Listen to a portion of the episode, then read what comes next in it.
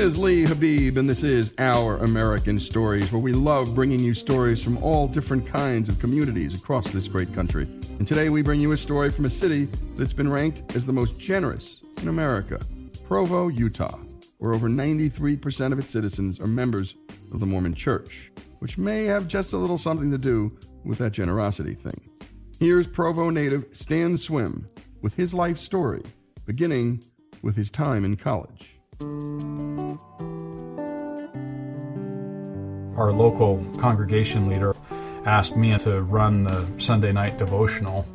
And I remember standing up on the steps looking out over the street as everybody was gathering and Sunday evenings being what they are, lots of people were coming in sweats or whatever. And I remember watching a young lady walk up at the back who was very clearly still in her Sunday attire, and uh, she just, to hear her tell it, she says, I gave her the look. and she knew she was in trouble. So when that whole devotional thing was over, she made a beeline back to her apartment, trying to get away from this guy who looked like he might be interested. and uh, I did. I followed her back across the street, and I came to the door and I don't remember what I asked her to do. I asked her to do something, and she said no. And I think she thought that that might be the end of it, but it turns out the apartment I moved into was the one just right on top of hers, so there was no way for either of us to go anywhere without running into the other one pretty frequently. And I asked her out a couple more times, and both of those times she said no. And I finally got a little bit, uh, I guess my pride got hurt or something, I don't know but she was kind of standing with the door just partway cracked open when she was saying no on this third time and I said, you know, can I just can I step into your office for a minute? And I just sort of invited myself into the apartment and said, you know, I don't understand what the big deal here is. I didn't bring you any roses. I'm not, you know, all I want to do is go do something together. And I don't remember what else I said in the conversation, but the long and short was we still didn't go out after all that. A few weeks later, I hadn't gone out on a whole lot of dates or anything recently, and I was just realizing, you know what, I got to go. I need to do something. So I went up to the fine arts ticket office at BYU and I bought tickets to three or four things because I knew if I had the tickets that I would be motivated to get a date and go use it. And so I had those tickets in my back pocket and I walked back home. And as I was walking onto the stairwell, she came up and we kind of bumped into each other, and this really awkward conversation ensued. She had been in a humanities class that day and she had an assignment to go to some number of cultural events, and one of them was to the operetta Merry Widow, to which I happened to have tickets in my pocket. so our first date, after three times saying no, was going to see the Merry Widow on November 1st, 1997. And I remember thinking, I really got to play it cool on this thing because it's been really hard to get this girl to go out with me, and I don't want to scare her off.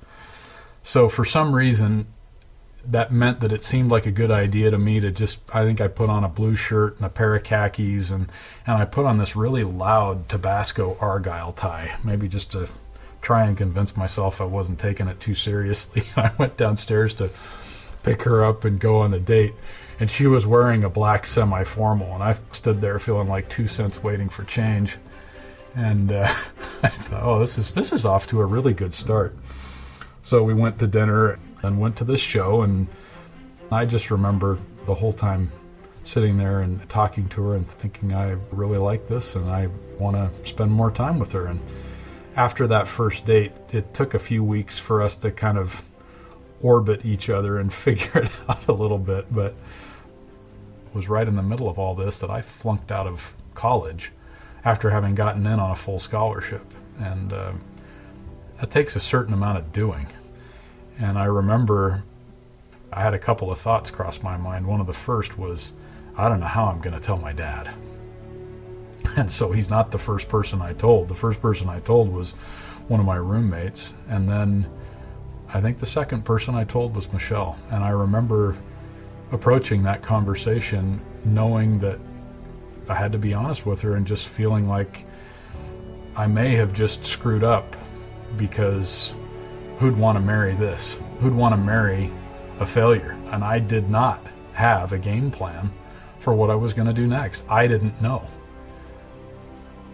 I was kind of lost and I hadn't learned how to seek help from the right sources yet, spiritual or otherwise, I think, in a lot of ways.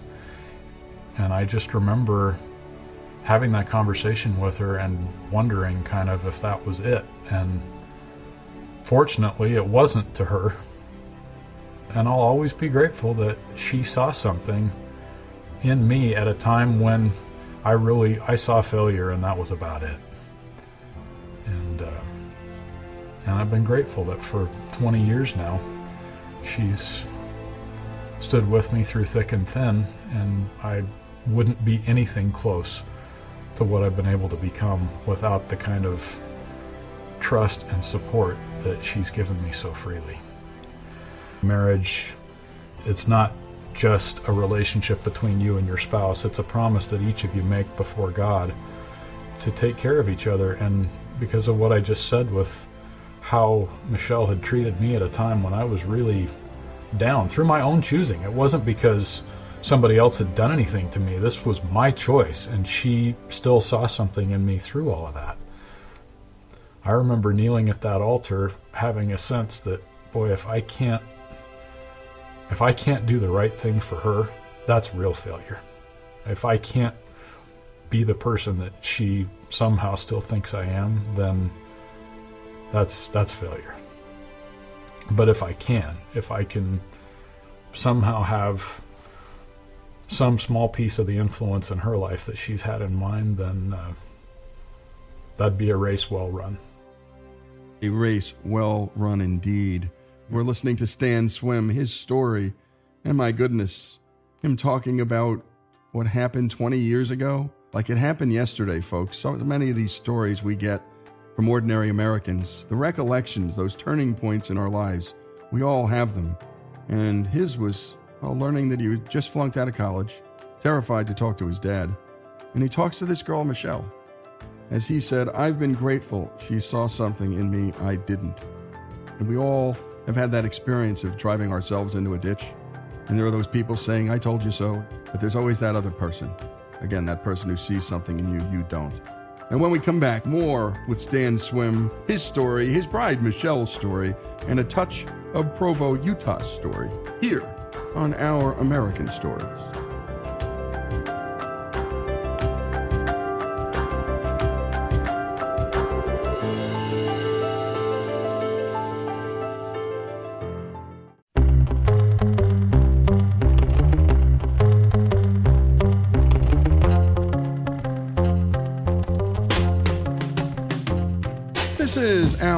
American Stories, and we return now to Stan Swim's story it was about two years into our marriage that we realized we were having real trouble getting pregnant, and there just wasn't, nothing was happening.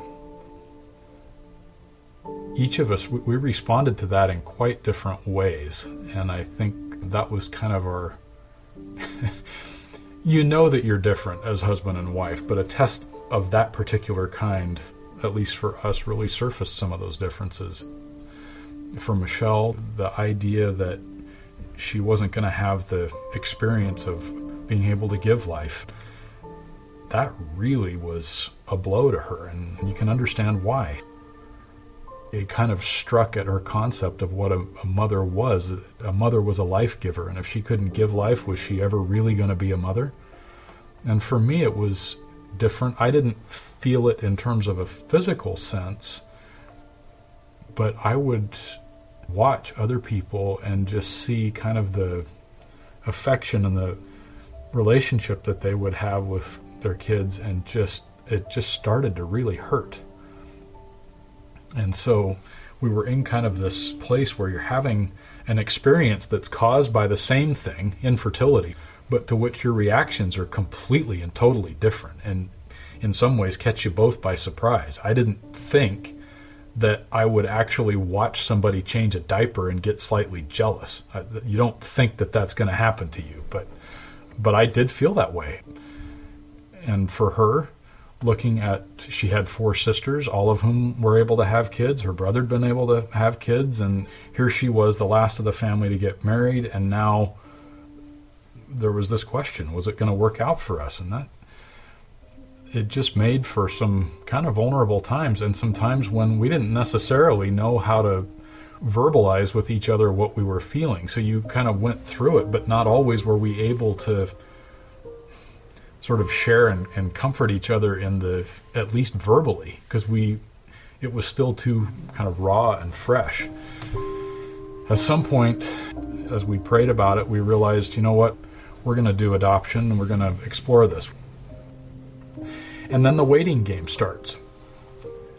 We waited for a year and a half or so before we moved to Texas, where you're going to support groups and you're trying to get to know birth moms. And only once in a blue moon did we get a call that there might be anything out there. Most of the time, there was just nothing, just radio silence, just nothing on the other end of the phone. And going on two and a half years, there was nothing. It still, it still hurt. It didn't feel like anything was coming. I had been working for a year as a temple worker at the temple in Dallas and would go there every Saturday morning. All of the workers there who would start the shift would have a prayer together before we went upstairs to begin helping patrons who'd come to the temple. And in that room, the men and the women would meet separately. So I was in a room with a bunch of men, every one of whom was at least twice my age. I was the only person on the shift under the age of 60, maybe the only person under the age of 65. And when these men learned what my wife and I were hoping for and and uh, and praying for that we'd have children. Um, they never let a week go by. That prayer was mentioned as part of that prayer meeting when we started our shift, and so every Saturday morning for a year,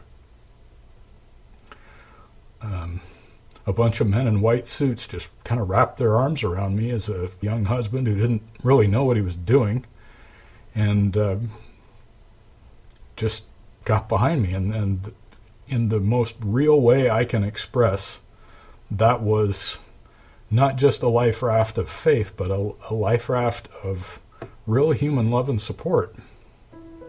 So that goes on for a year and still nothing.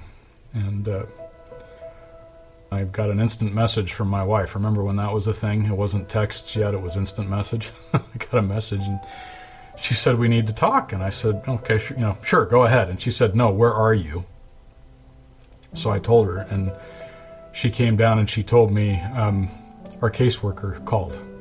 And we have four hours to make a decision.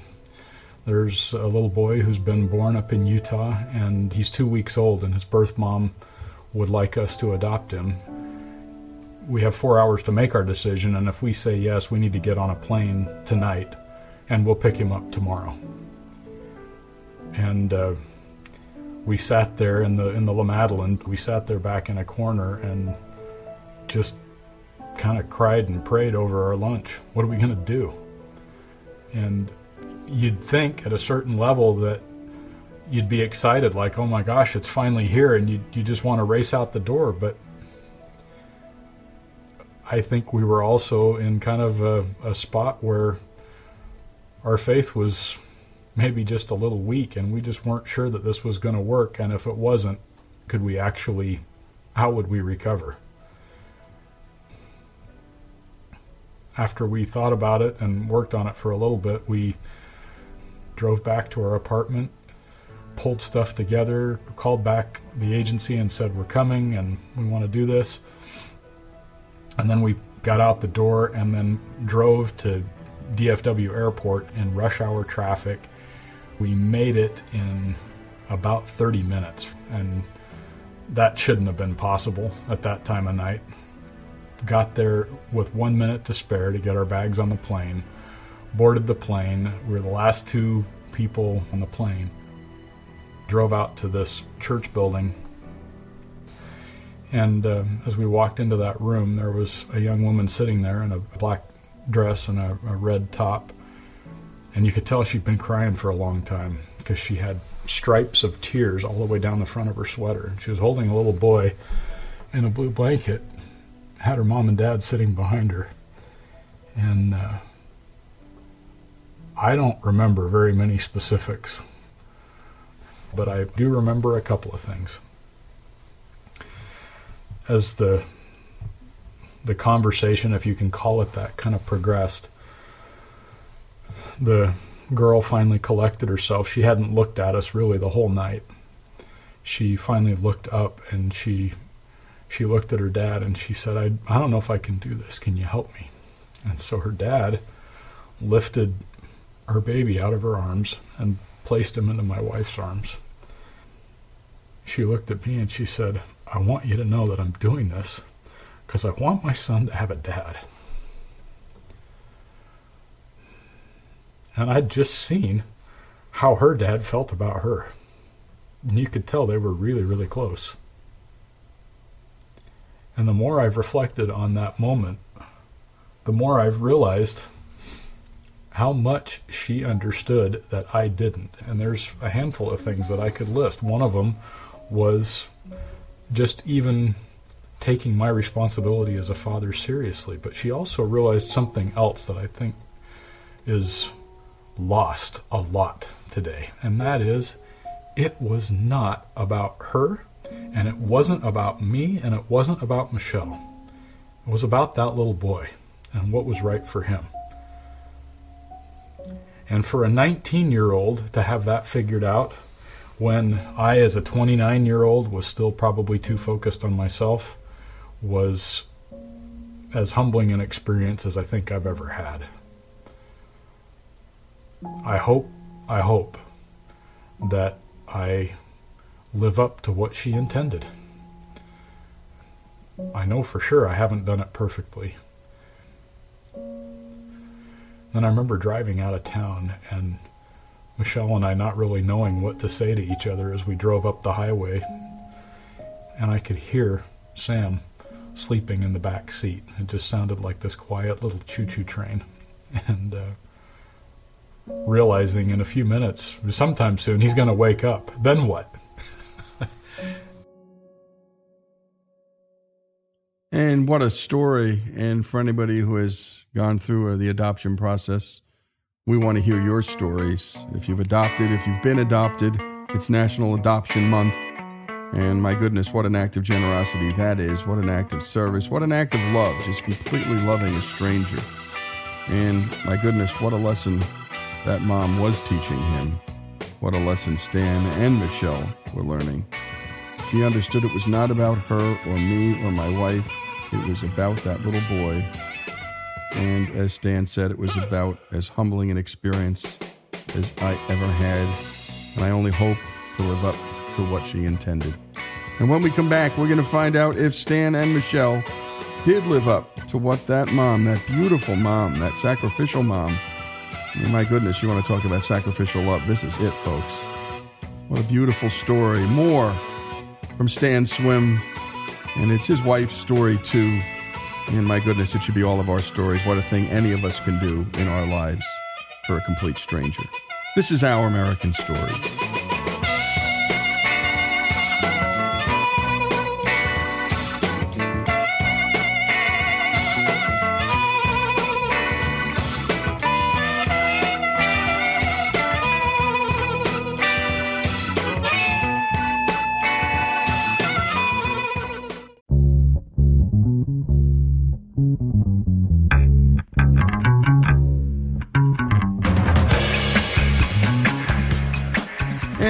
Continue with the story of Stan Swim, and we're celebrating National Adoption Month all month long. When we last left off, Stan and his wife Michelle had just adopted their first son, Sam, who was in the back seat, snoring like a little train. We didn't feel like our family was complete yet. Sam was about two and a half when we decided to start the papers again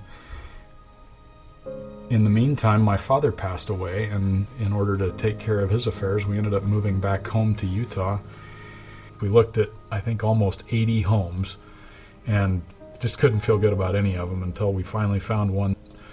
It wasn't where we thought we wanted to live, but we went ahead and moved in. And we hadn't been there very long when we realized that uh, surrounding us were four other families who had all had adoptive experience, had adopted children that were living in the home right then, or in one case had been affected by adoption earlier in their lives. And there was just a really special camaraderie that developed between us as families and especially amongst us as parents.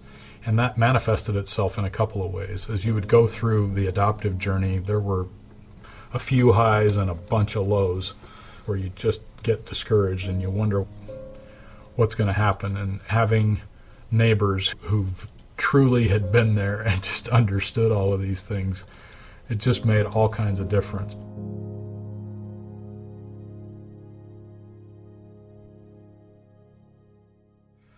About late 2007, it started to hurt again. By that point, we'd been waiting for two years We'd had a few phone calls with different birth parents, including one. On, it would have been Christmas of 2007, Christmas Day, we got a phone call from a birth mom who was considering placing with us. I mean, Christmas got seriously set aside. We, we just stopped everything.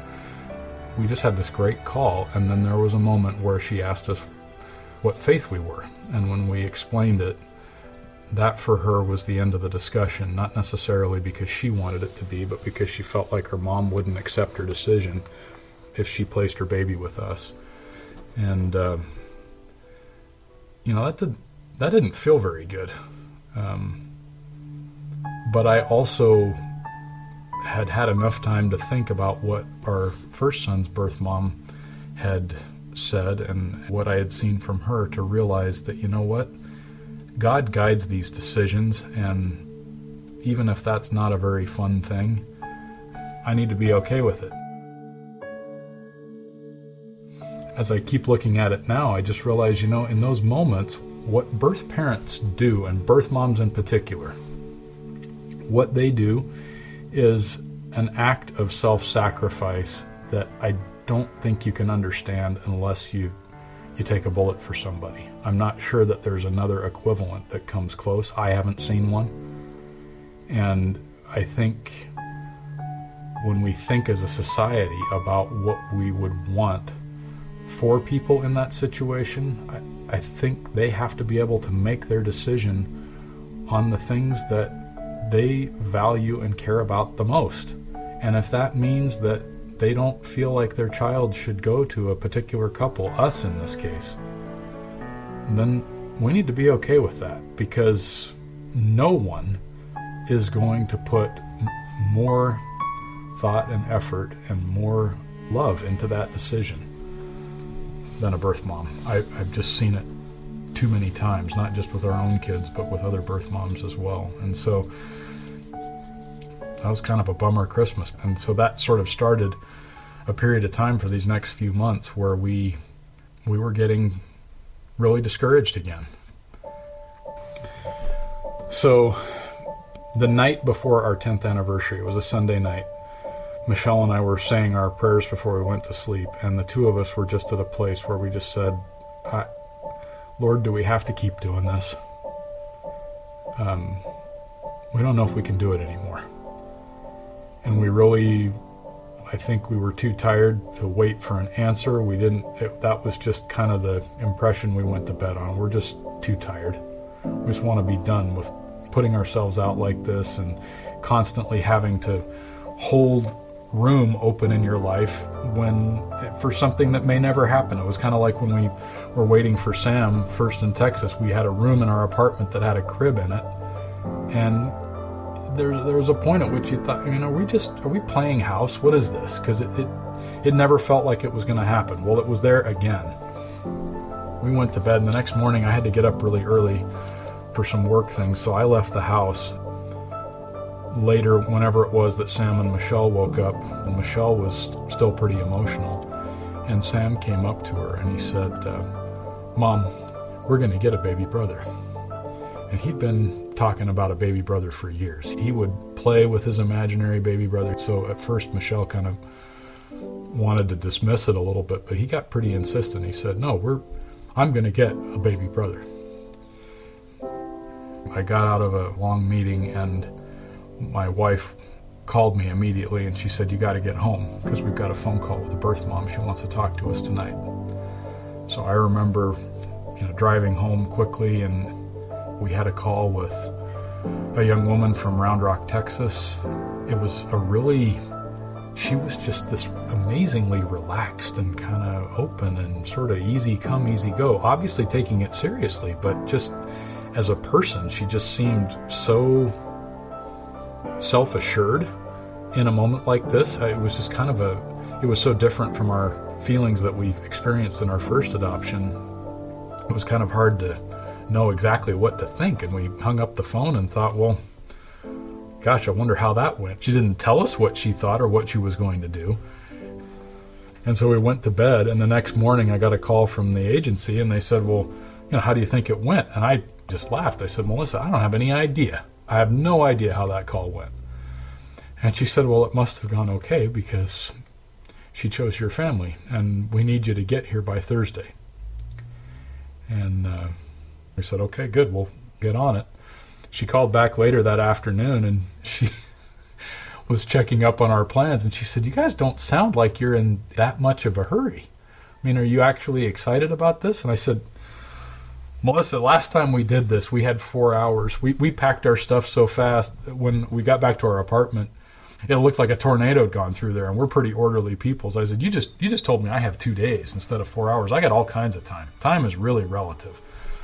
And so we flew down to Texas on the third of July. We met Ann that night. Went to do pizza and stuff with her and her three-year-old son, and the next day was the 4th of July, and we did some fireworks and stuff together, and it was hot. It was Texas in the summer, of course, it's hot. And then the next day, did a few more things. About 3 o'clock in the morning, she called and she said, I'm on my way to the hospital. Can you get there? And she had asked my wife to come be there for the delivery, which meant a lot to Michelle because, again, that was part of the experience that she grieved not being able to have children, and so Anna invited her into the delivery room for that. Sam and I got up and drove her to the hospital. then the two of us, just being guys, I guess, drove back to the hotel and went back to sleep. Got a phone call just before 7 o'clock in the morning on July 6th that uh, our son had been born. That was my birthday. And so that's the best birthday present I've ever gotten and probably ever will get. And what a birthday present indeed. And I just want to read something. It's a note I jotted down while listening to Stan talking about what birth moms do. What birth moms do is an act of self sacrifice, unlike anything except possibly taking a bullet for somebody. It's that deep. Well, that this mom allowed Michelle to come into that delivery room well, the guys went back to the hotel like guys do, Stan and Sam, and Michelle was in there with that mom, having as close an experience as she could to childbirth. And what a beautiful thing that mom did for Michelle, for this family, for the baby, and for the world. National Adoption Month, all month long, Stan Swim's story here on Our American Stories.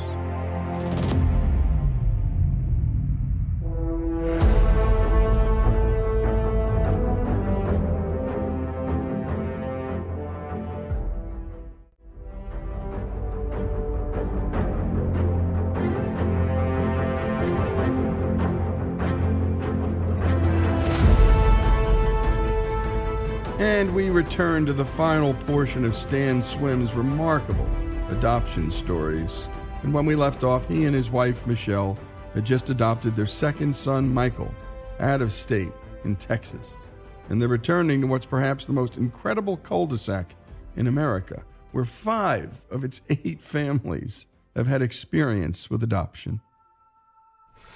After being gone two weeks, we got ready to come home, and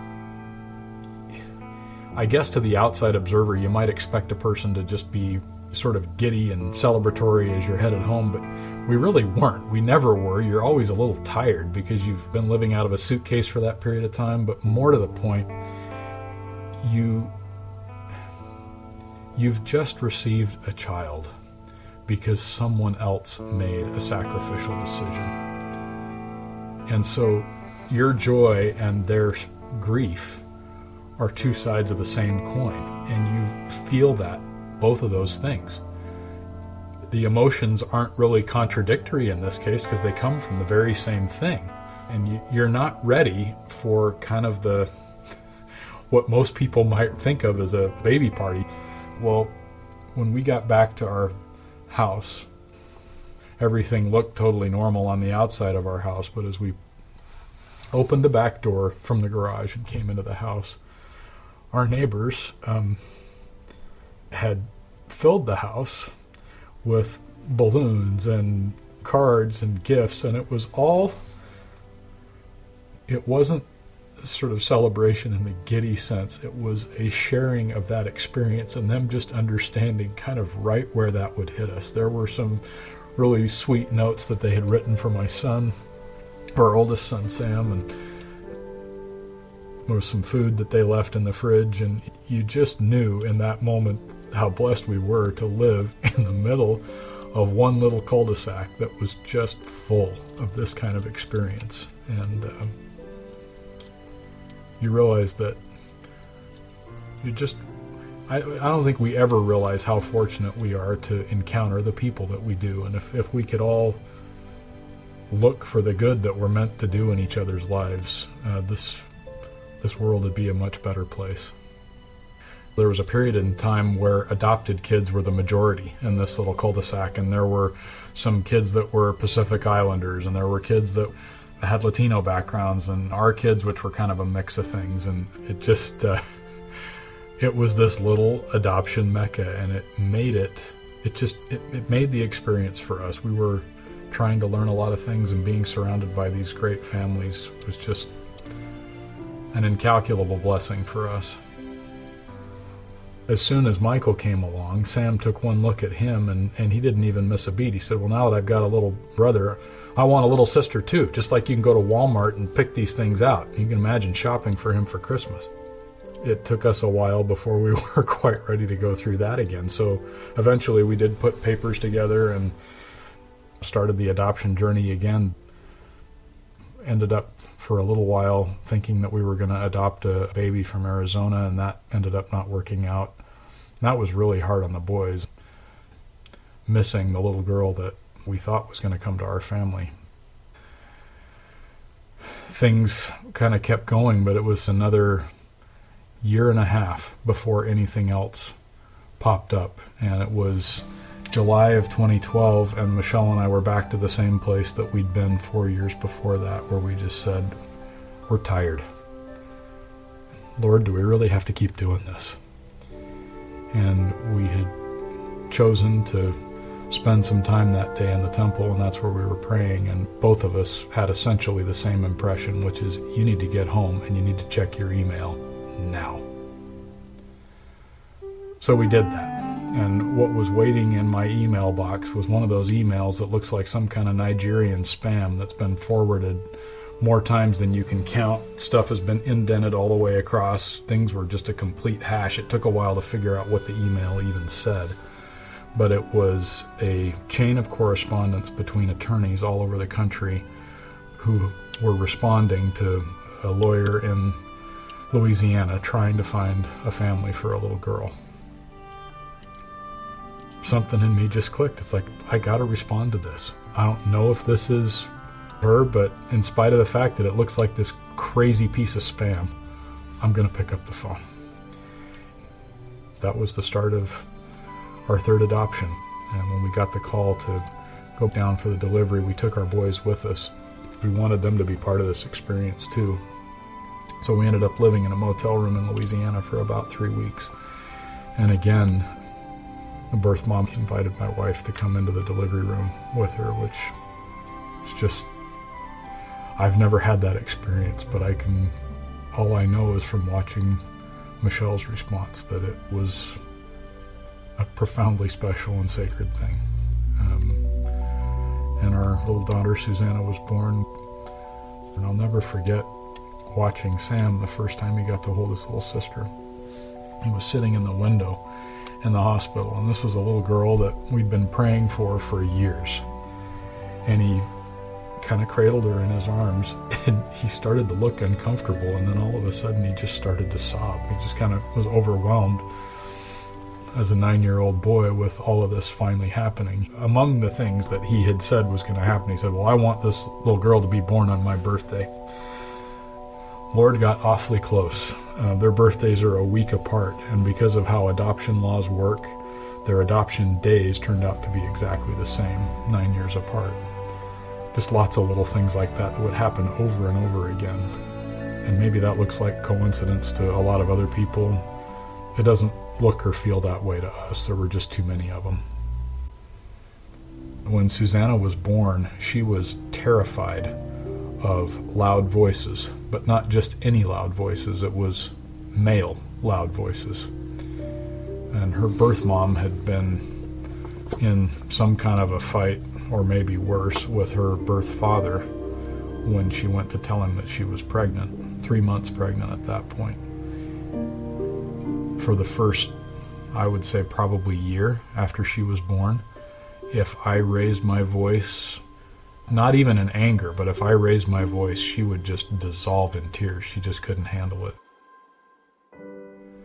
I came away with two things. One, I learned I raised my voice too often, and the other one was I learned that she was a witness to something, and you can't tell me that a first trimester pregnancy isn't still a person because of what we saw. She didn't, she had no contact with the birth father after that adoption as an institution is really in decline.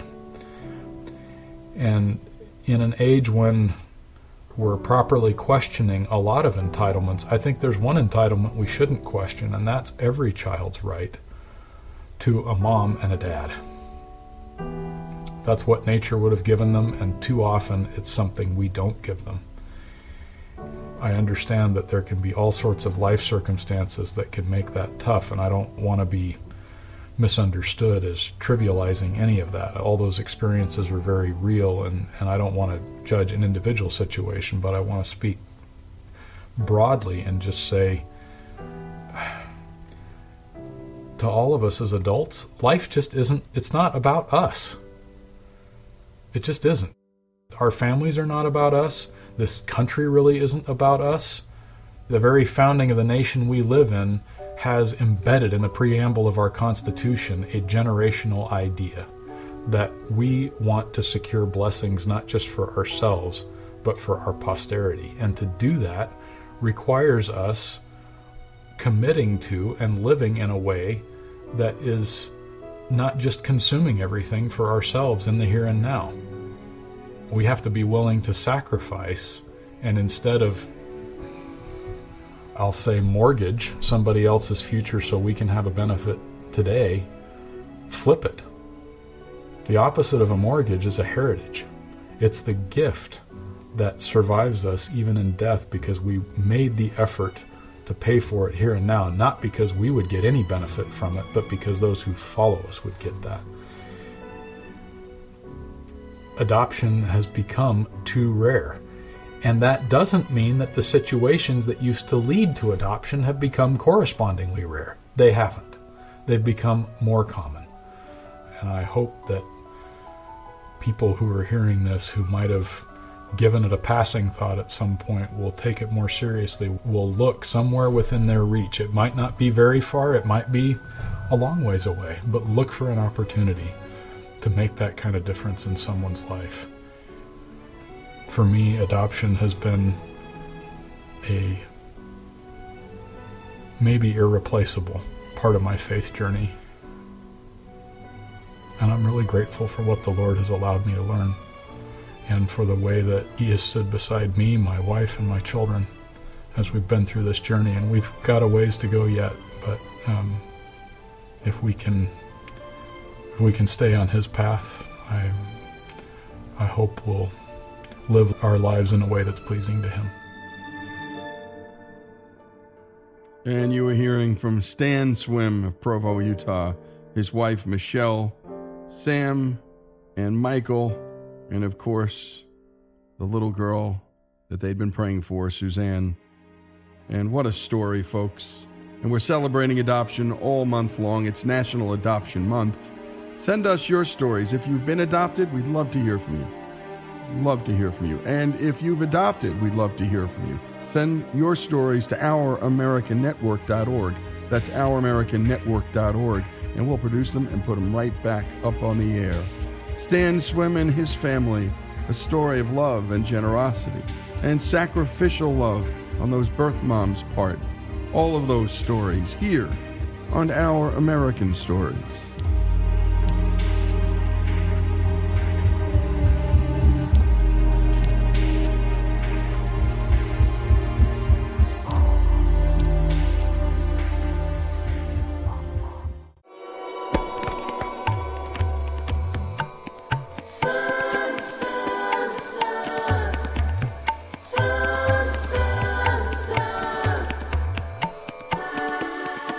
This is Lee Habib, and this is Our American Stories, and we tell stories about everything here on this show, from the arts to sports, and from history to business, and your stories too. You are the Our in Our American Stories. Send your stories to ouramericannetwork.org.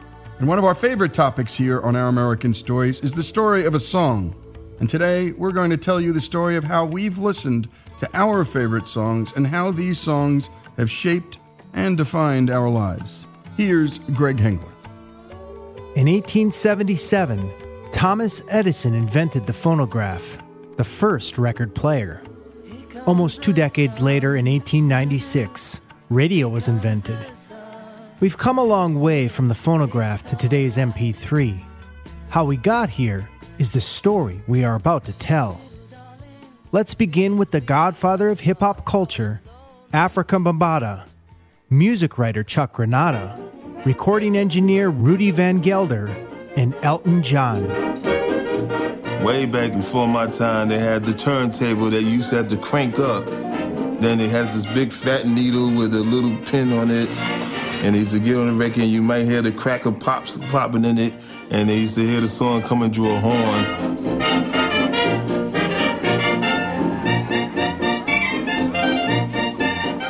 Might not have no bass, but you had a lot of treble, but you still was learning to dance with it. Those old 78 RPM records, the grooves were cut into shellac and were very noisy. Those 78s, the playing time was three minutes each side. The 78 was, you know, big and, and it broke.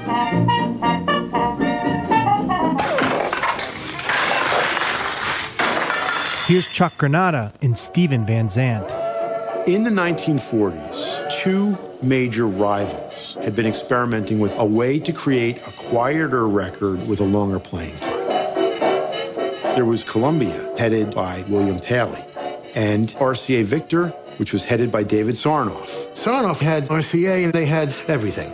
Okay, they had radio, they invented the record player, they invented the record, the record being the 10 inch shellac 78. So, in 1948, Sarnoff going along merrily, owning the world. And this upstart Paley, 10 years younger, invites him to the CBS office and says, Listen, David, we want you to hear our new product. And he plays him the first 33 album. A new kind of record, LP, is play for 25 instead of four minutes without interruption.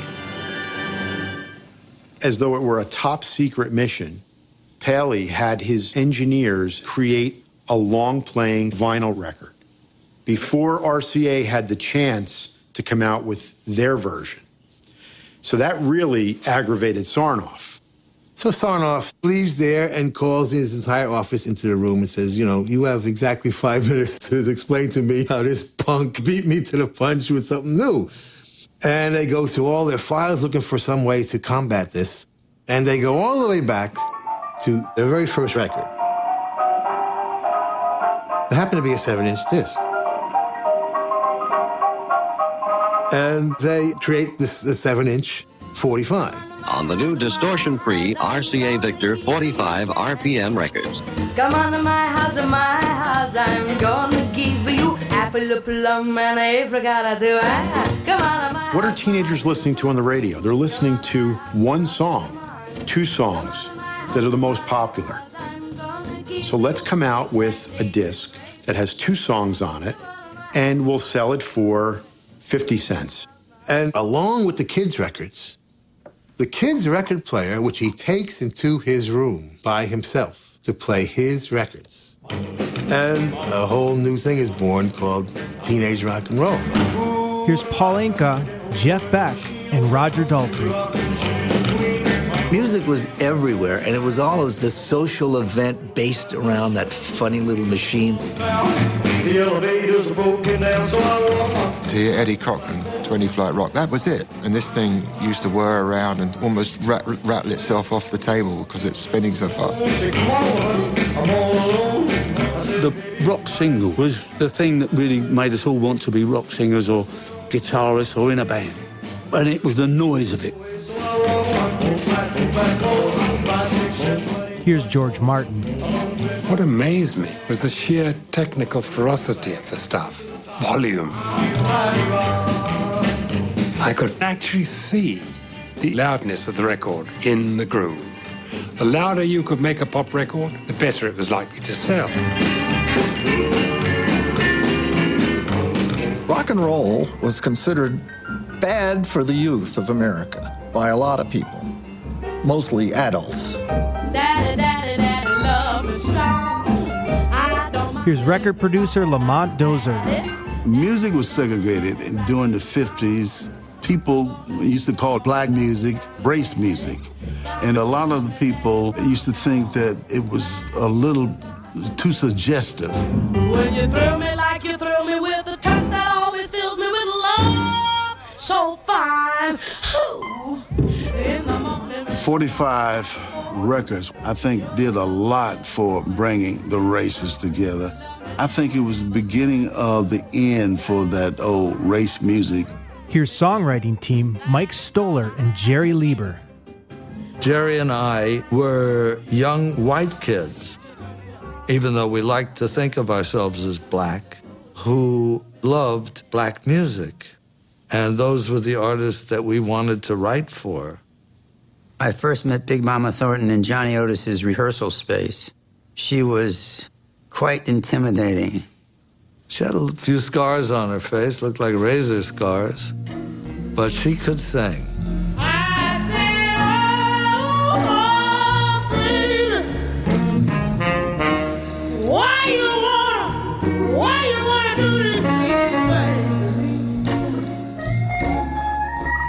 The A&R man, Johnny Otis, called and said, I'm doing a session with her, and I need songs, so you better come on down. She was wearing old farmer jeans. She looked like she didn't have much use for guys like us. Her actual physical being inspired Jerry. I think it probably took us about 10 minutes to write Hound Dog. I said, you know what, man? I'm not happy with this song. I said, you ain't nothing but a hound dog. It's not, it's not enough kick. I want something really dirty, like Dirty Mother Furrier, don't you know? And I said, no, they won't play that on the radio. I really want something that's really kick. Hound dog, I mean, give me a break. And when we come back, more of this remarkable story the story of sound, the story of records, here on Our American Stories.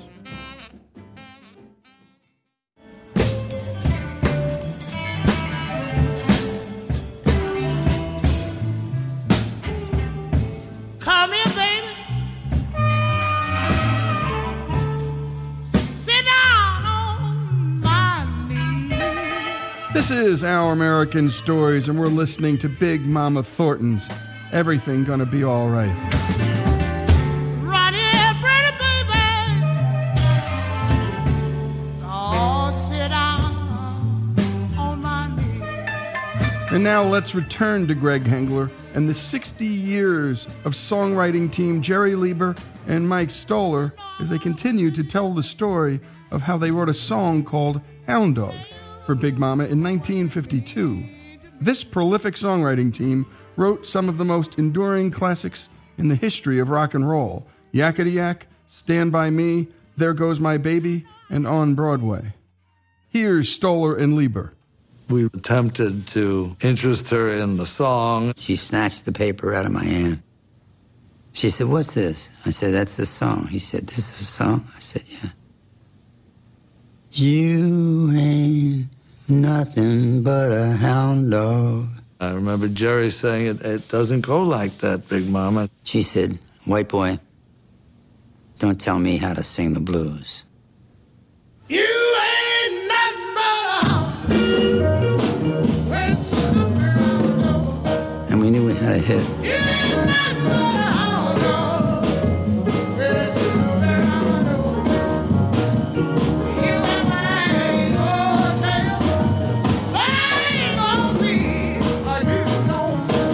Here's Elton John.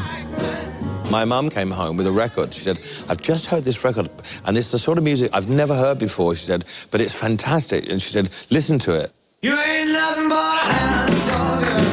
You cry all the time. You ain't nothing but a hound dog. It was a total introduction to a different sort of music, obviously, which I found out later to have its roots in blues and rockabilly and folk and country uh, and gospel. Um, but, you know, Elvis Presley, you know, was the one. Here's record producer Lamont Dozier. Thanks to Elvis, we were able to combine a mixture of what they thought white felt and what blacks felt.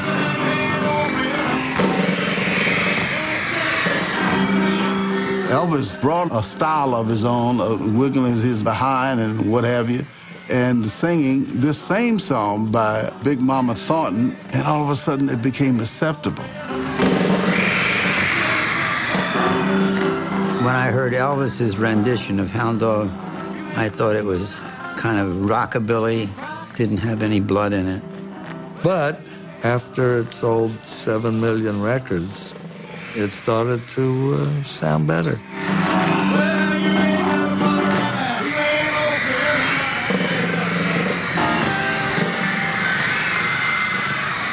Here's Chuck Granata.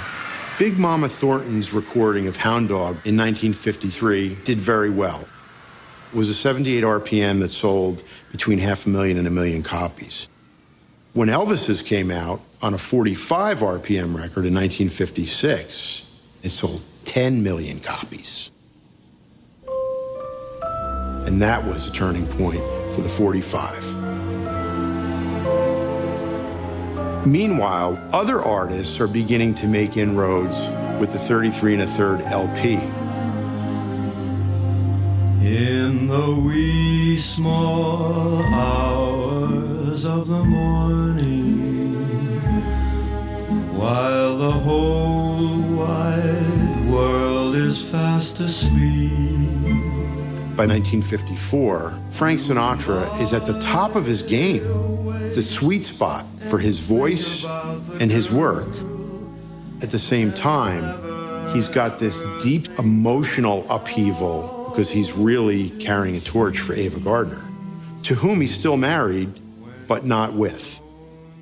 He's already broken up with her.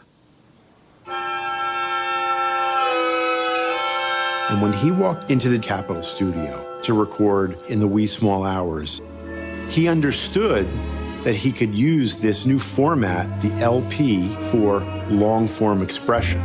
You ain't been blue. No, no. Here's music writer Jody Rosen. Before the long playing record, we had a three minute long song. Now we could have a long form musical story. And so Sinatra created this crazy thing called the concept record. Till you've had that mood. Frank sat with little pieces of paper with each song title on it, and he would shuffle them around so that they told a story. 16 songs, single statement. What it's like to lose your love. Frank always wanted Ava back. And what we hear in In the Wee Small Hours is a reflection of that anguish that he had lost this great love of his life. Always get that mood indigo. Since my baby said goodbye. In the evening when the lights are low. I'm so lonely I could cry. This landmark album coincided with true high fidelity sound. The LP, magnetic tape, and these gorgeous Neumann microphones that gave you the most incredible richness. In creating this concept album, Sinatra solidified a format for all of music to follow.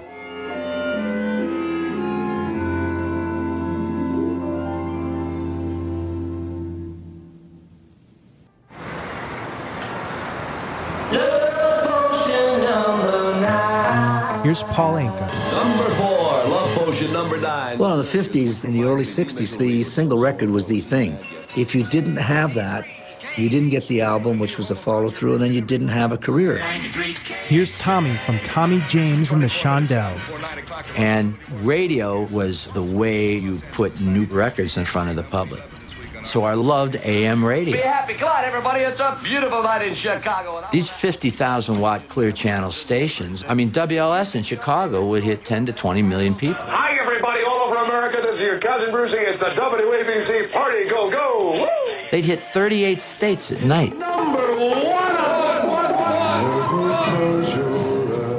There is nothing more exciting thing on this earth than an exploding smash hit single because it just it happens everywhere at once and it just goes. It's like an atomic bomb.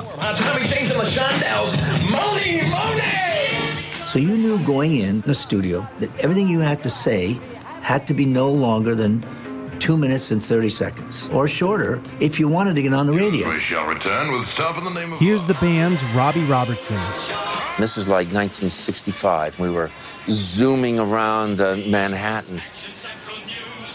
And John Hammond Jr. said, Listen, a friend of mine is recording, and I said I would stop in and say hello and hear a little bit of what he's doing.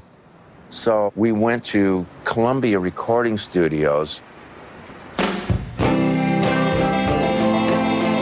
And Bob Dylan and these musicians were in there recording, and they were recording like a Rolling Stone. Once upon a time, you dressed so fine, took the bumps of time in your prime. Then you,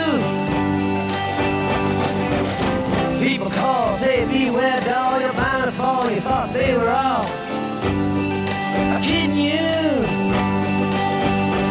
And I didn't know him, but I thought, this song is really interesting. It was like a different kind of songwriting. Dion, Dion and the Belmonts was there. Here's Dion. It was great to watch. Dylan had recorded some albums with just his guitar. And now he had a few of the guys uh, from the Brill Building come up and play with, you know, drums, a full band behind them.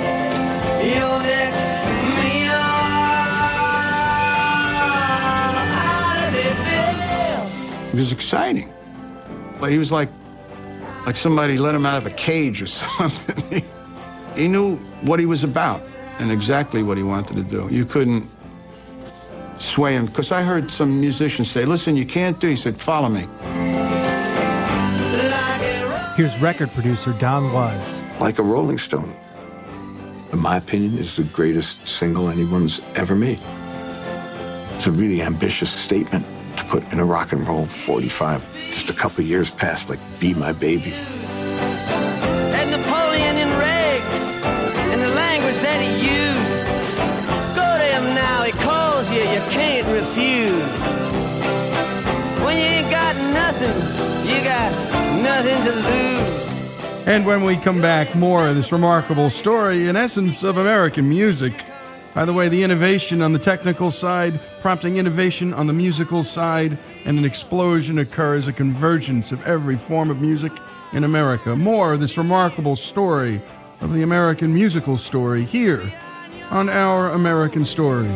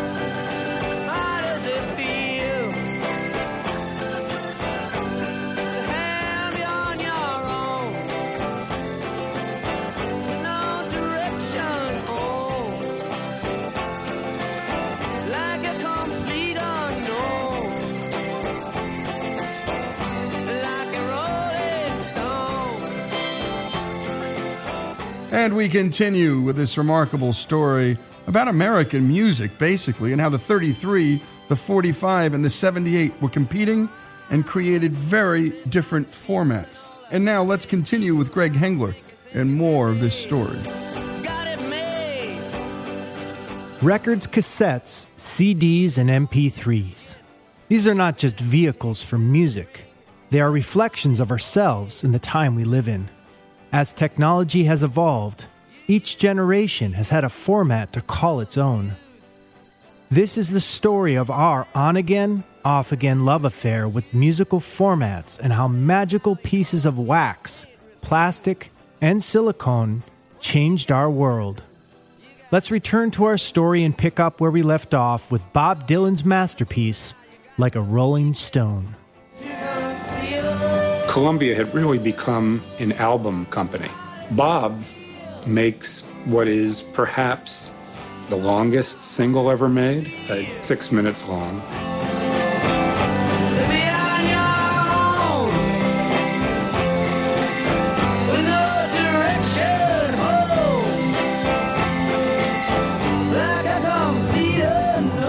Like a Rolling Stone, all of a sudden it becomes a hit single. Now Bobby Dylan comes front and center at WHK with song number six on the survey. This is called Like a Rolling Stone. You're going to hear the whole six minute version here.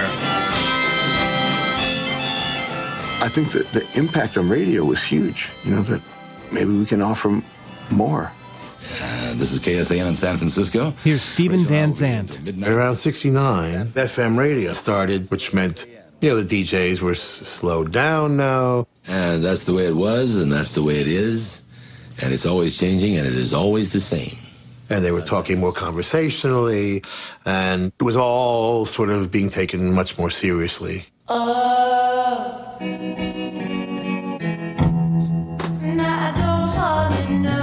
Here's Tommy James. We went out uh, with Hubert Humphrey in 1968 on the presidential campaign. He was, of course, running for president. He was the vice president.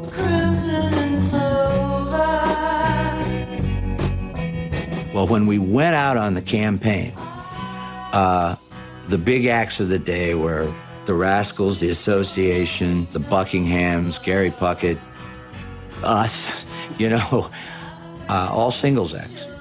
90 days later, when we get back, no kidding, the hottest acts are Led Zeppelin, Blood, Sweat, and Tears, Crosby, Stills, and Nash, all album acts. We knew that if we were going to stay in this business, we had to sell albums. Led Zeppelin, I believe, was the first one to tell the record company they were not permitted to put out a hit single anymore because they were just so uncool. Here's Dion. All of a sudden, the 50s. People are on album covers, they're all smiling. The 60s hit, you don't smile on album covers anymore. Kennedy was assassinated. Rock and roll went down about five octaves. It got serious. Here's music writer Greg Milner. During the 70s, especially in the rock world, the LP was king. But it had drawbacks. They can scratch, they're certainly not portable, and there was no way to make one easily. You had to go into a recording studio. You couldn't just make uh, an LP at home. Music in pocket size. And instant loading. The cassette tape was a good example of a technology that really didn't even pretend to be in advance over what came before in terms of sound quality. It was, however, very, very portable. You record from your radio. Or make your own programs. And the first time anybody could make a recording, it's very easy to make like a direct, you know, from vinyl to tape recording. Here's music producer Nigel Godrich, Adam Horovitz, and Dave Grohl. I just taped all my friends. You know, I just had thousands of cassettes. You know, I was pirating as a child, you know, absolutely. Think about when you were a kid and you're going to school and your pockets are like this and it's like all tapes. We would make cassettes and share them with friends. And we would pass them around and then we'd go see those bands when they came into town. And we felt like that music was ours. Of course, you could also make mixtapes, so essentially you could create your own LPs. You had your cassette for a dollar and you'd put all your favorite songs on it. You You could find connections between songs, you could find thematic things. If I was making a tape for you, I'd be like, you know what? I have a feeling you're gonna like these particular types of songs. You'd maybe put some romantic things on there. You'd try to be cool with it. This is how I feel, you know, about you. This particular selection of songs in this particular order, it was a big deal. It's an extent of your arm. It's the extent of your personality. If there's a girl that you're really into, first thing I do is I go make her a mixtape.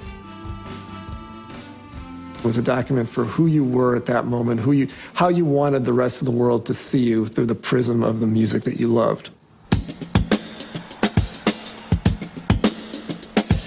Here's Neneh Cherry.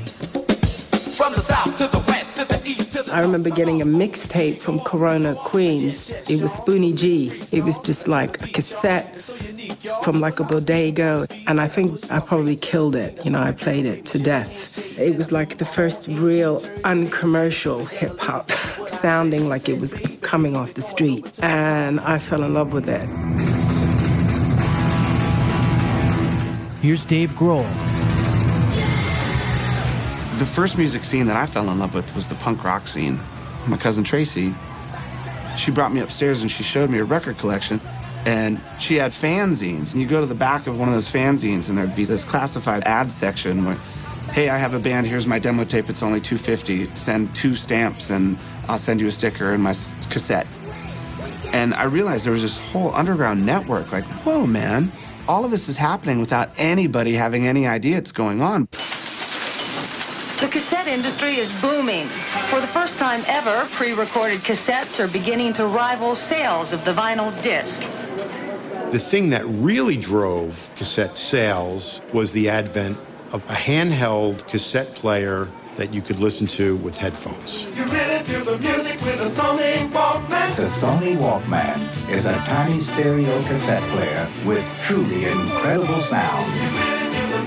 Here's recording engineer Bob Ludwig and music writer Jason King. They came up with a really good set of headphones for these little Walkmans, and for the first time, you could take a device this big with a s- with a, a good set of headphones and climb the top of Mount Everest, and you could listen to a Mahler symphony and get chills down your spine.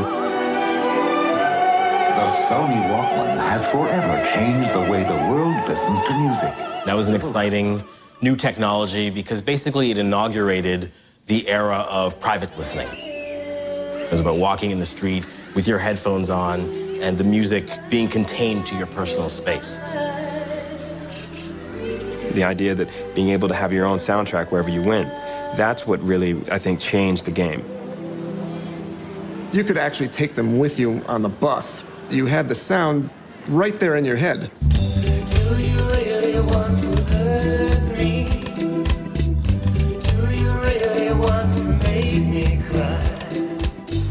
By 1983, the labels had records and they had cassettes.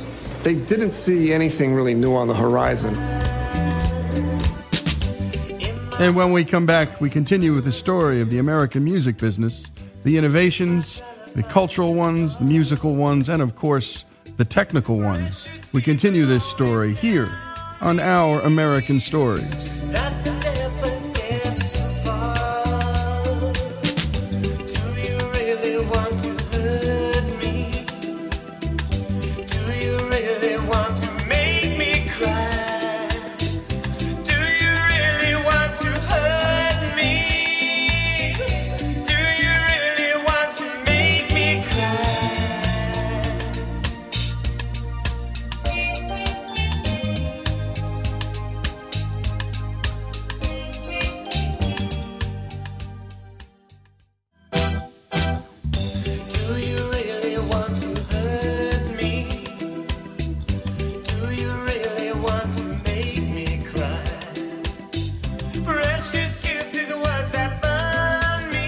Continue with this final segment of this remarkable music story.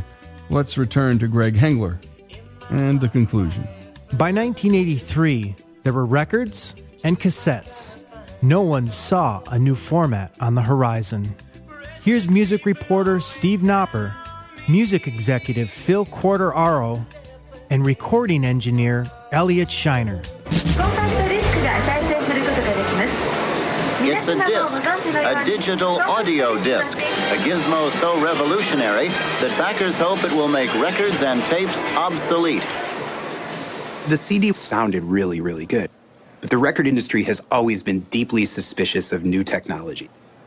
Industry executives said, you know, no effing way, basically. We will never get the compact disc. And the reason was because they were so worried about piracy. When you copied a CD to a cassette tape, that was a pristine copy.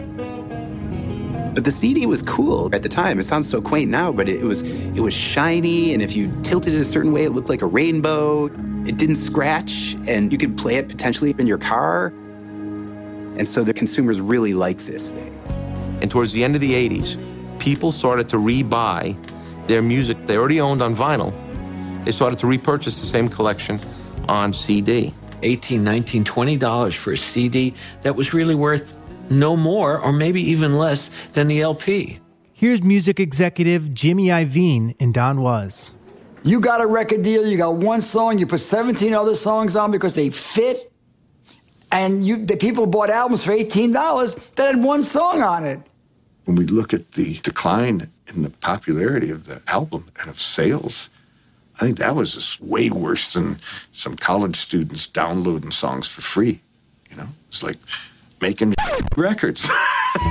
Here's musicologist Fredara Hadley, DJ Greg Gillis, and Warner Brothers CEO Cameron Strang. With the click of a mouse, Napster allows fans to download virtually any song completely free. In 1999, some college students created a file sharing program called Napster. All of a sudden people are like, wait a minute, I don't have to drive to a record store, pay $20 to buy a CD that just has two songs on it that I like. I can sit at home and download countless albums for nothing. And it just was like, you just discovered this golden mine, you know? It just, all of a sudden, all of the music you want, it's right there in front of you and it's very easy to download. When they put music up for file sharing, 40 some odd million people came. And, you know, there were other companies like giving away money on the internet and you couldn't get 40 million people to come. So the power of music was the first thing that struck me. I was like, wow.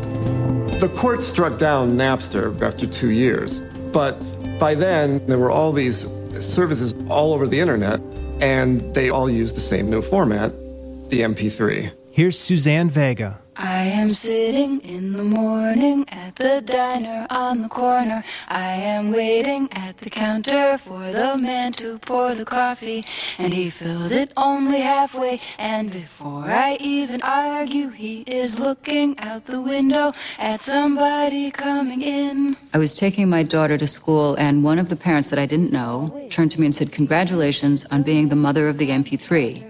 To the woman who has come in, she is shaking her umbrella. So I went home and, and looked it up, and sure enough, it had this story about how this engineer called Karlheinz Brandenburg had used the original unremixed version of Tom's Diner to test this thing he was working on called the MP3. My research was how to compress music in a way that it would fit through a phone line. And I already thought I'm pretty much done. Everything works well. Someone was playing Tom's Diner down the hall. Susan Vega's voice sounds like she is standing in a room. And it's very clear and clean voice. And I said, okay, I want to try to see what our algorithms do with it. I am sitting in the morning at the diner on the corner. I am waiting at the counter for Unfortunately, the man Susan Vega's voice was destroyed. It took us a couple of years until we really could do her voice perfectly clean. I had no idea what would come next. And I met Karlheinz Brandenburg, and they were talking about this great new thing that was just going to be the coolest. You could play music on your phone, on your cell phone. I remember thinking, that's kind of, who cares? Like, I don't need to play music on my phone. I just did not see what the MP3, what the future was going to be. I didn't see it coming.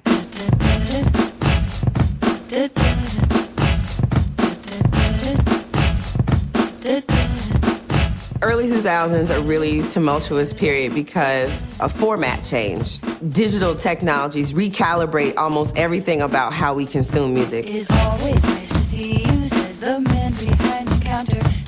You plug it into your computer and download your favorite songs. iTunes comes along and is selling songs for 99 cents. The music industry is just reeling.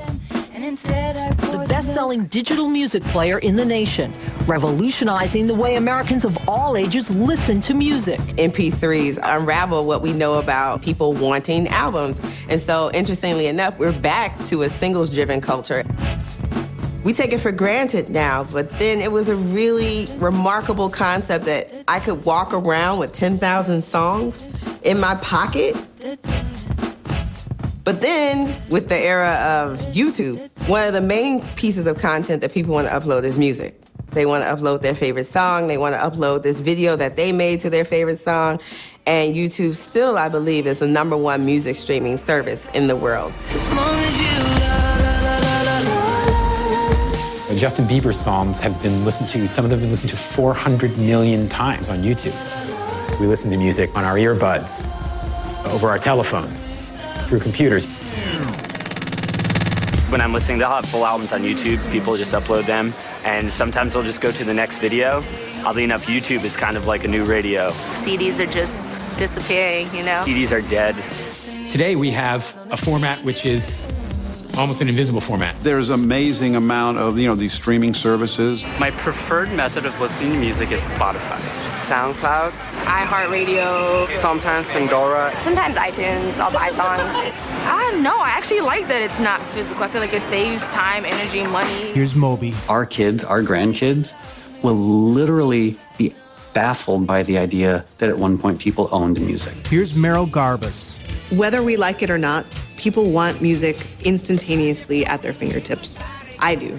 I want to turn on my Rdio or, or Spotify or whatever. I want to say, I really need to hear Dancing in the Sheets by Shalamar right now.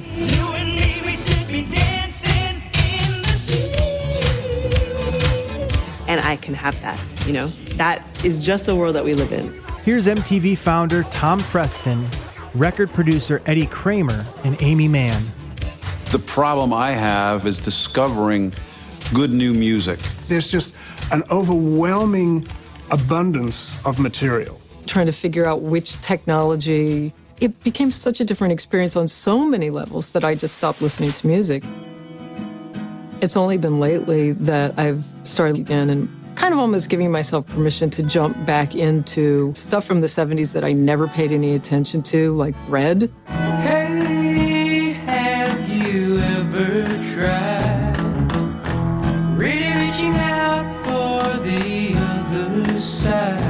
format shift in the record industry, I mean, on average, is usually 15, 20 years.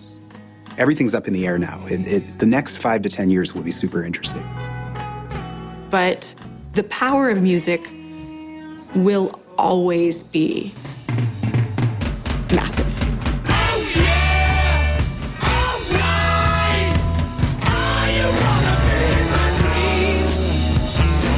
It's about the song. It's about the art, not the medium.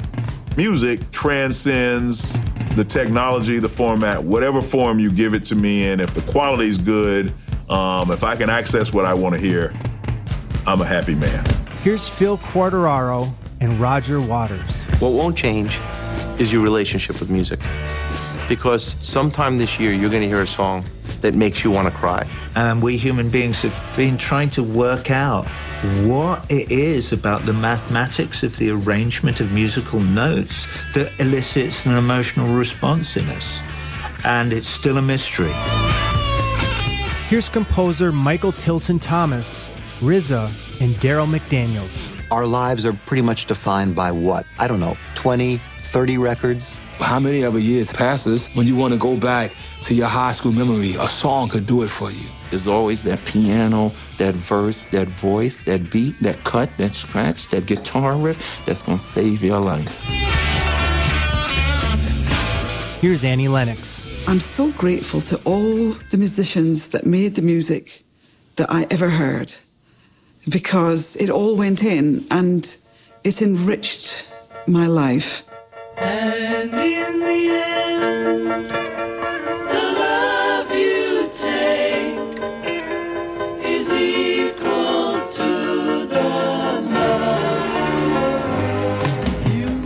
Here's George Martin. And we've seen now a hundred years of recorded sound.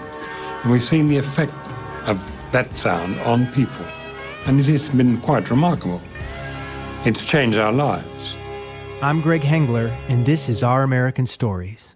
Great job, as always, Greg. And you were listening to George Martin, perhaps the greatest innovator in the studio. He was, of course, the fifth Beatle, the producer of the Beatles. Another great Our American Stories music segment, one of my favorites. And to hear more of what we do, go to ouramericannetwork.org. And we have the story of the song up there and so much more. Hours upon hours, I would say probably over a hundred now, just on songs and musical history. The story of American music, of innovation, of formats, and of course the songwriters and singers and musicians themselves. The music no other country in the world produces like we do. This is Our American Stories.